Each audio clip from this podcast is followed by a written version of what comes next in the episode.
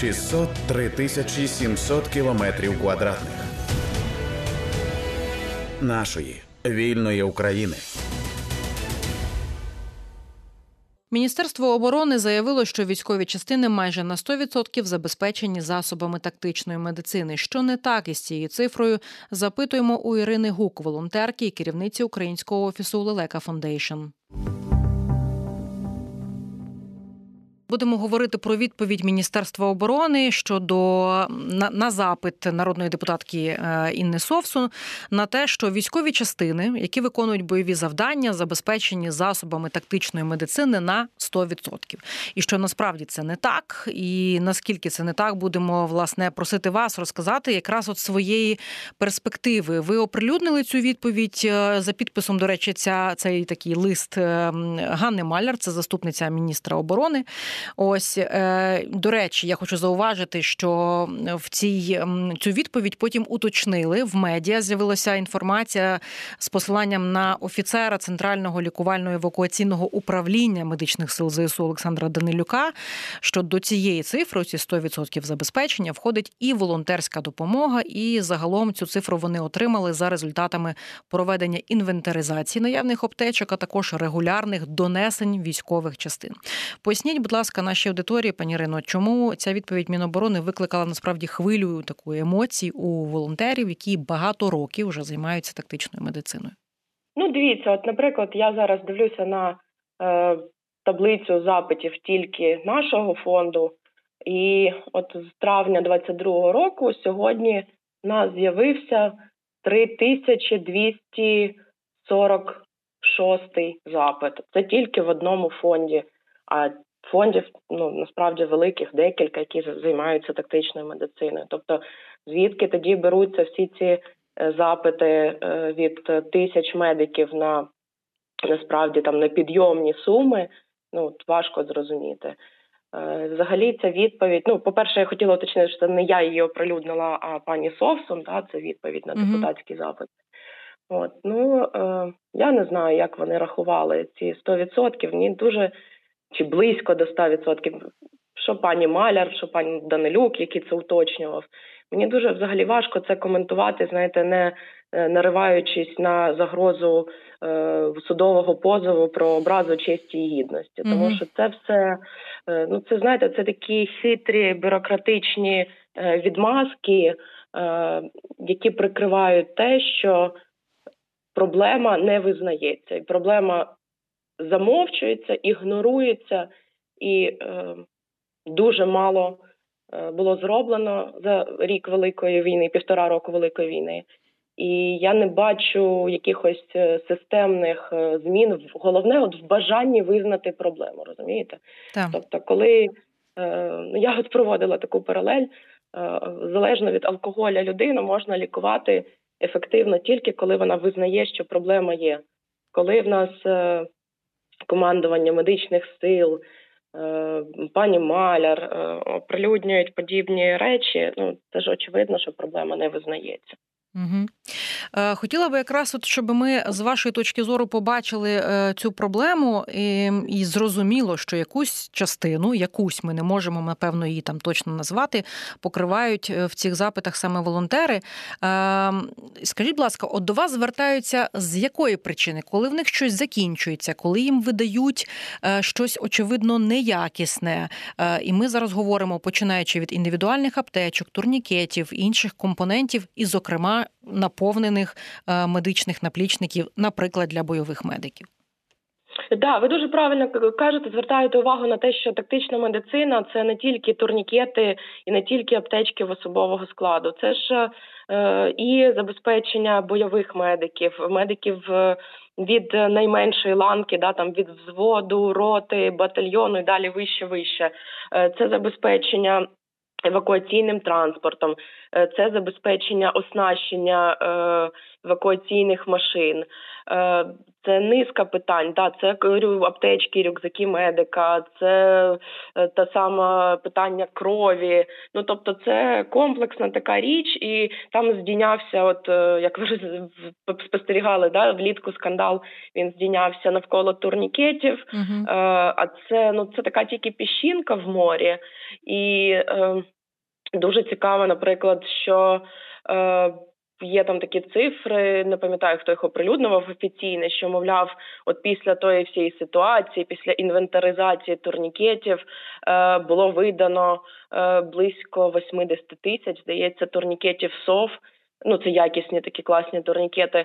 А ну, в мене питання, чому вони лежали на складах, коли Е, вони потрібні всюди, а ця потреба вона що? Вона була невідома, наприклад, командуванню медичних сил, е, чи до того не звітувалося, що всі всім забезпечені? Ні.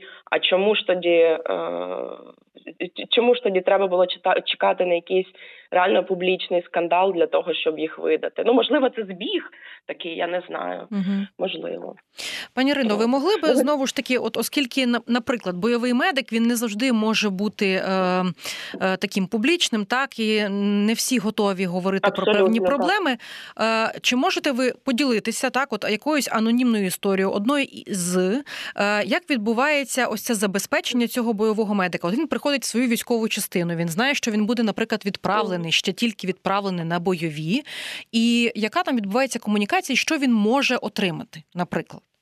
Він може отримати е, зненацька класний натівський е, рюкзак, отриманий з якоїсь гуманітарної допомоги, а може отримати радянську сумочку, таку трухляву, там 30 плюс років з е, жгутами Есмарха, а може отримати якийсь китайський рюкзак, якийсь розрі... розлізеться через пару тижнів з китайськими турнікетами, а може отримати усну відповідь. Е, іди до волонтерів і шукай, чи купи собі сам. Тобто немає рівномірного рівномірної ситуації, немає стандарту забезпечення. Да? От є бойовий медик, він по е, прописаному стандарту державному має отримати рюкзак медика, і там буде тето, тето, тето, тето. І далі найголовніше він матиме. Е, зрозумілі і швидкі механізми списання цього майна, да, тобто е, рюкзаки горять, вони горять як будь-яке майно на війні, і щоб людина потім не отримувала проблем тим, що вона матиме там зі своєї зарплатні компенсувати його вартість.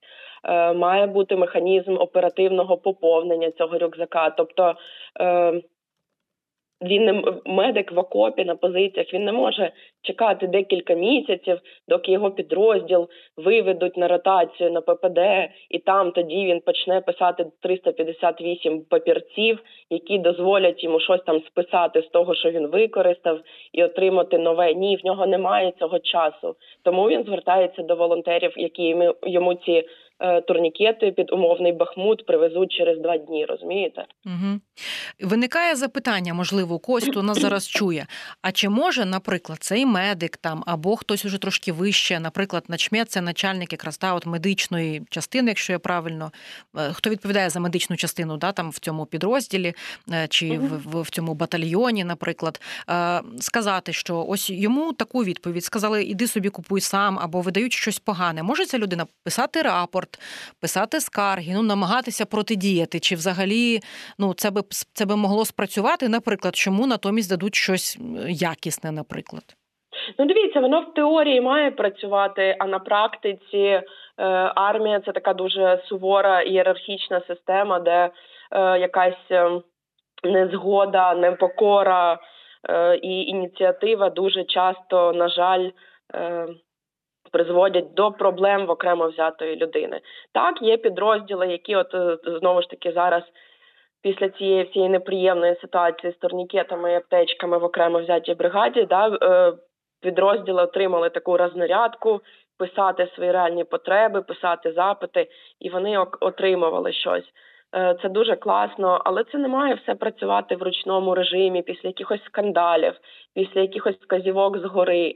Е, воно має працювати як система налагоджена постійно. А для цього потрібно ну дуже дуже багато заходів. Це е, не лише да, там купити багато турнікетів, купити uh багато аптечок, купити багато рюкзаків.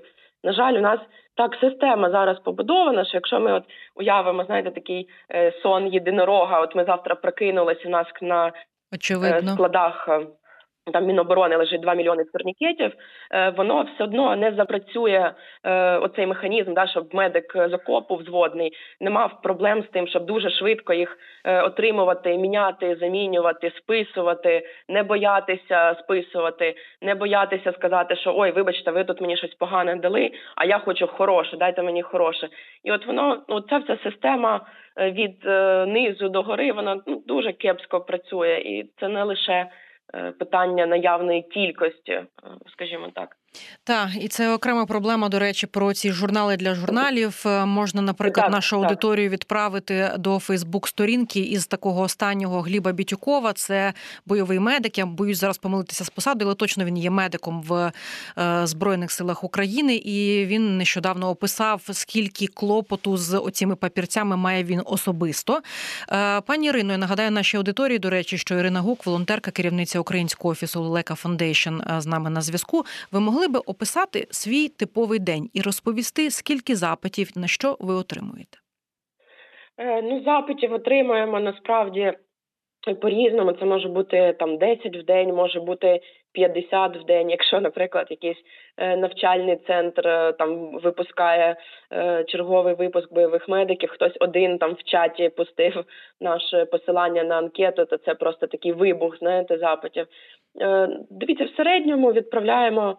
Е, в день десь е, від 10 до 20 укомплектованих наплічників медика різної різного ступеню складності, скажімо так. Е, аптечки особовому складу зараз не комплектуємо, бо якби перейшли лише на роботу з медиками. Ну дуже багато спеціалізованих розхідників, тому що медик це людина, яка працює вже з більш такими складними девайсами. Це вже не лише там турнікет, бандаж, це вузлові турнікети, внутрішньокісткові доступи, е, тазові шини. Е, це різні типи нож, це засоби запобігання гіпотермії. Тобто, ну це така вже термінологія пішла, знаєте. Uh-huh. Але хочу сказати, що це все насправді дуже дорогі речі. Там вартість одної одної того самого вузлового турнікета може бути там 300 доларів. Да? Ми шукаємо їх по всьому світу, докладаємо неймовірних зусиль, щоб їх сюди привезти, щоб вони перетнули кордон. А я, наприклад, не знаю, що в нас прописано в державних стандартах на тему вузлового турнікета і скільки їх за час повномасштабної війни на фронт е, поставила держава. Е, чи вона закупляла їх, чи вона їх просила в міжнародній допомозі? Мені це невідомо. Е, я взагалі чула, що от в цій комунікації з командуванням медичних сил була ідея, я не знаю, чи вона зреалізована, наприклад, створити е, на на рівні, здається, батальйону, навісити на, на когось із сержантів, та тобто когось, хто так, має так. офіцерське звання, е, якраз оцю відповідальність за медицину, тобто, щоб ця людина контролювала це питання. Я собі не уявляю, наскільки це допоможе вирішити. І тут якраз хотіла вас запитати сказати, ви по суті, на мою думку, скромно, суб'єктивно функціонуєте як такий відділ та закупівель саме тактичної медицини для сил оборони. Скажіть, чи як би мала працювати оця система? Це мала би бути номенклатура, я не знаю, там е, турнікет і далі е, по по просто такі розмаїття номенклатури, плюс наплічник там да, різних розмірів, угу. різного наповнення, і просто там це мали би бути запити. І ось так, от в системі, як ви працюєте, по суті, так би мал мала і працювати там департамент закупівель, наприклад. До речі, цікаво, чи новостворений по тиловому забезпеченню міг би і це питання на себе взяти ем, е, новостворена структура. Отже, як би можна було хоча б перші кроки, які зробити, аби нормально налагодити цю систему? Ну, ми наразі е, мріємо про те, що в Міністерстві оборони е, так оновленому, скажімо так, е, з'явиться е, за міністра відповідальний за медицину, за медичний напрямок, і можливо з'явиться директорат з питань е, формування взагалі якоїсь політики і стандартів Е, нормативів в галузі військової медицини, тому що, наприклад, ви вірно кажете. Е, Зараз ми стикаємося з тим, що в нас виявляється досі немає е, стандарту е, прописаного, що таке якісний неякісний турнікет, і як держава Україна е, бачить. Е, Методику тестування чи оцінювання якості турнікета. Та і оці всі, до речі, це одна з таких класних бюрократичних відмазок, коли волонтери волають про неякісні турнікети. Нам кажуть, а чому ви взяли, що вони неякісні? А як ви їх тестували? А хто довів? Тобто має з'явитись якась е, зрозуміла структура сформування цієї політики стандартів. Е, можливо, другий е, пункт, що треба було б активніше просити міжнародну допомогу саме в царині тактичної медицини. Тобто, знову ж таки, те про що я казала, визнавати проблему, артикулювати, що нам потрібні да не лише там F-16 чи танки Леопард, а нам потрібні турнікети там КАТ чи СОФ чи СЕМХТ. Е, це теж не робиться. Ну і звичайно. Е, те, про що ми теж з вами згадали, оця вся бюрократизована система, вона має якось спрощуватись, тому що ну вона реально забирає життя. Тобто, це все така е, комплексна комплексна програма, де на жаль, просто зусилля волонтерів, які працюють насправді як пожежне депо. Ну цього недостатньо, критично недостатньо. Я хочу, аби наша аудиторія зараз почула якраз цю частину вашої фрази, що це вартує, що якісна тактична медицина рятує життя. І я тут, знаєте, до цього е, до цього фрагменту нашої розмови згадала, що не так давно бачила ем, у колег журналістів зі слідства інфо, здається, був матеріал, якраз присвячений проблемі неякісних е, кровоспинних турнікетів. Так? Ем, так і ось бойові медики там розповідали свою життєву ситуацію, де під час поранення вони брали у е, бійця його турнікет, один, другий. Очевидно очевидно, він був неякісний, тому що, як розповідає медик, він рвався. Він в підсумку взяв застосував свій особистий там турнікет. А потім ця людина дістала поранення сама, цей медик, і він просив у побратимів турнікети, і вони теж виявились неякісними. На щастя, кровотеча була не критична, але мене цей от один епізод просто для мене був наочним прикладом того, що, що це просто у нас, вибачте, дорівнює мінус боєць. І от просто виникає питання, чи держава можливо би про якісь такі, знаєте, навіть е, цинічні розрахунки почала провадити. Можливо, було б дешевше купити навіть українського виробництва турнікет Січ, який насправді рекомендований е, комітетом тісі 3 який е, є загально там визнаним, і всі користуються саме цим протоколом. От, от можливо, таку риторику треба нам провадити і грошима з міністерством оборони говорити, пані Ірино. Ви знаєте, Євгенія, от ви абсолютно правильно кажете. Я е, звичайно про це постійно думаю, але ну не озвучую. Це дійсно такі дуже ну хтось скаже цинічні думки. Але якщо взяти, наприклад, взвод на там 15-20 чоловік і порахувати вартість. Е, е, навчання цього взводу, індивідуальних аптечок з якісними компонентами і Якщо в цьому взводі є один бойовий медик, якого теж держава вивчила і забезпечила якісним майном, то насправді оцей весь комплекс він буде дешевше державі ніж сплачувати 15 мільйонів гривень, хоча б одній людині, яка ймовірно загине від неякісної е, засоб неякісних засобів такмеду в цьому взводі. Тобто, да, ми розуміємо всі, що війна і не можна уникнути там 100% е, смертей. Є звичайно люди, яких просто фізично не можна врятувати. Але ми розуміємо, що кількість тих, хто помирає від саме цих неякісних засобів, неякісної е, допомоги, вона дуже велика. І от ви ну, такий приклад він дійсно е, показує економічну обґрунтованість забезпечення якісного. Так, тому що ці кошти, я нагадаю нашій аудиторії, що кошти на оборону це в основ... ну, це по суті е, наші податки. Тобто всі ці речі ми оплачуємо за свій кошт, якщо не говорити про якусь там е, гуманітарну допомогу, яка ну зараз точно в рази зменшилася. Пані Ірино, я би знаєте, що ще хотіла для такої наочності, тому що мені здається, тільки так це і працює. От я знаю, що ви насправді за всі ці роки певно стикалися з багатьма історіями і певний зворот зворотній зв'язок від тих, зокрема, медиків бойових, яких ви забезпечуєте, ви отримуєте. Чи могли би ви розповісти якусь історію? Ось щось таке саме наочне, коли просто серед цієї купи чогось неякісного люди отримали від вас необхідне і просто врятували життя? От якийсь епізод могли би ви розповісти, який до вас уже дійшов як переповідка? Ви знаєте, ми постійно отримуємо такі повідомлення, їх дуже багато, і медики зараз нам е, майже в онлайн режимі описують ситуації, коли е, групи опинялися без можливості евакуації там на дуже на десятки годин, і е, їхні поранені були врятовані завдяки саме тому, що в них було фактично все все необхідне, все найкраще з того, взагалі, що взагалі в світі придумано в галузі такмеду. Було в них і було завдяки волонтерам, завдяки фактично людям, які просто підтримують своїх медиків, в тому числі. Це регулярно ми отримуємо такий фідбек. Ми заради нього звичайно працюємо, але хотілося б. Е, хотілося б допомоги, підтримки і політики держави в цьому напрямку. А я правильно розумію, що, наприклад, на одного пораненого бійця можуть застосувати не один, не два і не три навіть турнікети. Так, ну з мені відомих е, розказаних випадків е, це сім навіть сім. Тобто, наприклад, я навіть просто коротко, оскільки цікавлюсь цією темою, поясню, що міг бути екстрено накладений один турнікет, потім зрозуміли, що можна перенакласти. Зрозуміло, що застосовують вже інший. Тобто, навіть на одній кінцівці може бути та не не один ось такий турнікет. Е, У нас не так багато залишається часу, пані Ірино. Хотіла е, сказати нашій аудиторії, що ви з певною регулярністю збираєте кошти на щось.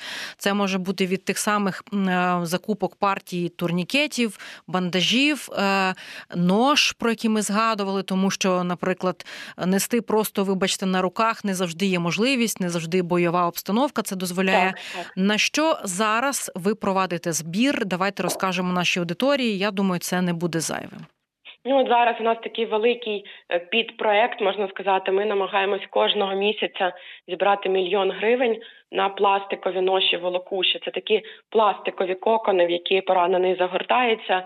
Фактично, і побратими можуть його е, нести до віддаленої точки евакуації там на кілька кілометрів по такій змішаній рослинності, по пагорбам, по якимось руїнам міської забудови. Тобто там, де шість людей е, не потягнуть просто чи четверо, чи шестеро на м'яких ношах, е, ці пластикові дозволяють там одній людині чи двом тягнути е, тягнути достатньо безпечно і звичайно комфортніше для самого пораненого. Тобто ми цей збір називаємо е, витягни своїх, витягай своїх, тому що це про те, щоб реально витягати поранених найбільшої халепи і біди в їхньому житті, витягати туди, де є надія на порятунок і е, медична допомога. І я хочу е, скерувати всіх слухачів і слухачок наших, хто можливо вперше чує про фонд е, Лелека е, на або сторінку в соціальних мережах цього фонду, або на сторінку керівниці українського офісу цього фонду Ірини Гук. Просто вбивайте латинкою в Фейсбуці, знайдете її, або на сайті можна знову ж таки, я так розумію, в пошуковику, якщо вбити фонд Лелека, знайти цю сторінку і знайти там реквізити і в зручний для вас спосіб е, зробити донат, або ще краще, знаєте, зробити таку регулярну щомісячну ем, оформити е, ось цю донацію, і це буде надзвичайно цінно. І для того, аби ви знаєте, для мене завжди історія з, наприклад, збором, я не знаю, там на автівку, збором на я не знаю, там якісь е, батареї для дрону Мавік. Це щось таке, що ти зібрав і віддав. Ем, і це це може прожити день, а може прожити дуже довго. А от з тактичною медициною мені здається, мало того, що це постійно вичерпуваний ресурс, який використовується, його треба весь час поповнювати. Так ще й насправді читала від вашого колеги, пані Ірина, допис, коли можна передати наплічник, він потрапляє до умовно бойового медика, і вже через день, просто внаслідок обстрілу, немає того наплічника. Я так розумію, що життя ось цих речей може бути від одного дня до на щастя там ну на багато багато там днів, тижнів, місяців. Ви знаєте, добре, коли немає наплічника, а є медик, тому що на жаль дуже багато ситуацій, коли е, люди нам пишуть, що от там згорів один, другий, третій наплічник. Я питаю відправити ще, поповнити, отримую відповідь. Ні, в нас вже медиків стільки немає. На жаль, дійсно майно е, майно воно знищується, горить, не тільки так меду стосується. На жаль, такий у нас масштаб бойових дій, що е, все все зникає. І добре, коли, як кажуть, знаєте, боженька бере майном Так. бере грошима. І тут, тут ми можемо е, щось вдіяти. А коли він бере людьми, то це звичайно вже не- не- незворотні втрати. Це був подкаст за участю Ірини Гук, волонтерки і керівниці українського офісу Лелека Foundation. Запитували, що не так із заявою Міністерства оборони про те, що військові частини майже на 100% забезпечені засобами тактичної медицини. 603 тисячі 700 кілометрів квадратних нашої вільної України.